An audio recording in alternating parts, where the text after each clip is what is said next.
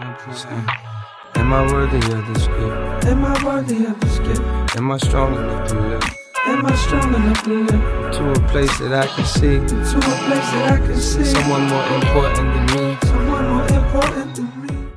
Turn me up one time, turn me up one time. What up, what up, what up, y'all? This is Brittany, the Genuine Gemini, here with another episode of Genuinely Gifted. I am back feeling uh, refreshed, recharged, renewed, all of the R's. tell y'all a bit about a quick trip I just took. But first, let's get into this week's gratefulness. Grateful, grateful, grateful. Grateful, grateful. Okay, this week I am grateful for good energy.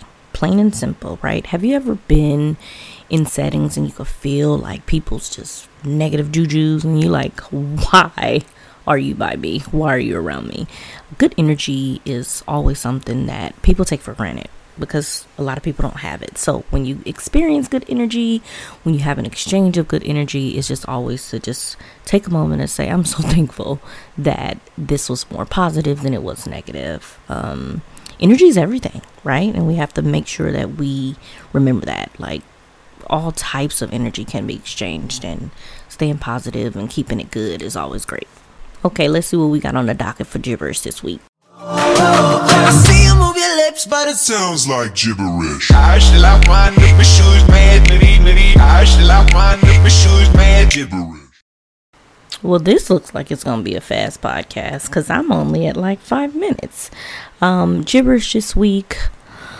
A little difficult, but I would be um, remiss if I didn't acknowledge what I'm about to say. It's just been super hard because I don't want to, um, but you got to do the greats right. But this was a tough one. So, rest in peace, Earl Simmons, DMX. You were such an influential um, staple in my upbringing. My brother was your biggest fan, and I'll never forget um, watching him absorb your messaging and dealing with everything that he was dealing with. It helped him cope. So was tough watching my brother lose his idol. It was tough watching someone that I was inspired by and loved and enjoyed listening to. So condolences to his family, and this just makes it like you're accepting it, right? And you kind of don't want to do it. And I've told you guys time and time again, I don't handle death well. So, yeah. Um anyway, not going to make this somber. um I wanted to kind of touch on this whole Uzi Vert JT Yung Miami situation. So, recently they have been um in the the tabloids, the blogs um, regarding their relationship and friendship. So, if you guys don't know, um, Little Uzi Vert and JT um, from the City Girls are an item. For the longest time, I thought Uzi Vert was gay. not even gonna fret, and that's not a problem. But I'm just like, you know, he's different, and he embraces a lot of different things that I just didn't see from heterosexual male. But who the hell am I to judge? Um, but yeah, so they have this really funny, interesting relationship, and it plays out on Instagram 24 7 a day. I personally don't follow um, JT or Uzi Vert, but of course, I still follow Shade Room, which y'all gotta remind me to delete for real. But it's really my news, y'all. Like, that's how I stay up on this gibberish section. Anyway, so um, Yung Miami and Uzi Vert had an exchange of words on Instagram because um, he just thought he could be vocal about some of their private conversations um, on her live. Actually, it was JT's live, and he was just being really disrespectful and controlling, and people just had a lot to say. So, my take on that is, you know, friends are going to be friends, but I think Yung Miami has probably endured the same exact behavior from her baby daddy, which is Southside, I believe, and JT has probably experienced the same thing. So she handled it well. Um, everyone was feeling like she was disrespected and of course her response is i checked him offline not online. So don't know what their um situation is going to end up like or if that's going to affect the city girls you know union which i doubt but i just thought that was interesting to see. And one of those things that we don't talk about which is you know the boyfriend coming in telling the friend how to be a good friend. So interesting and this week's gibberish all right y'all let's get gifted I don't need gifts, no. I am the gift, yeah. I don't need gifts, no, no. I don't need gifts. I don't need, I don't need, no, no, no. Why?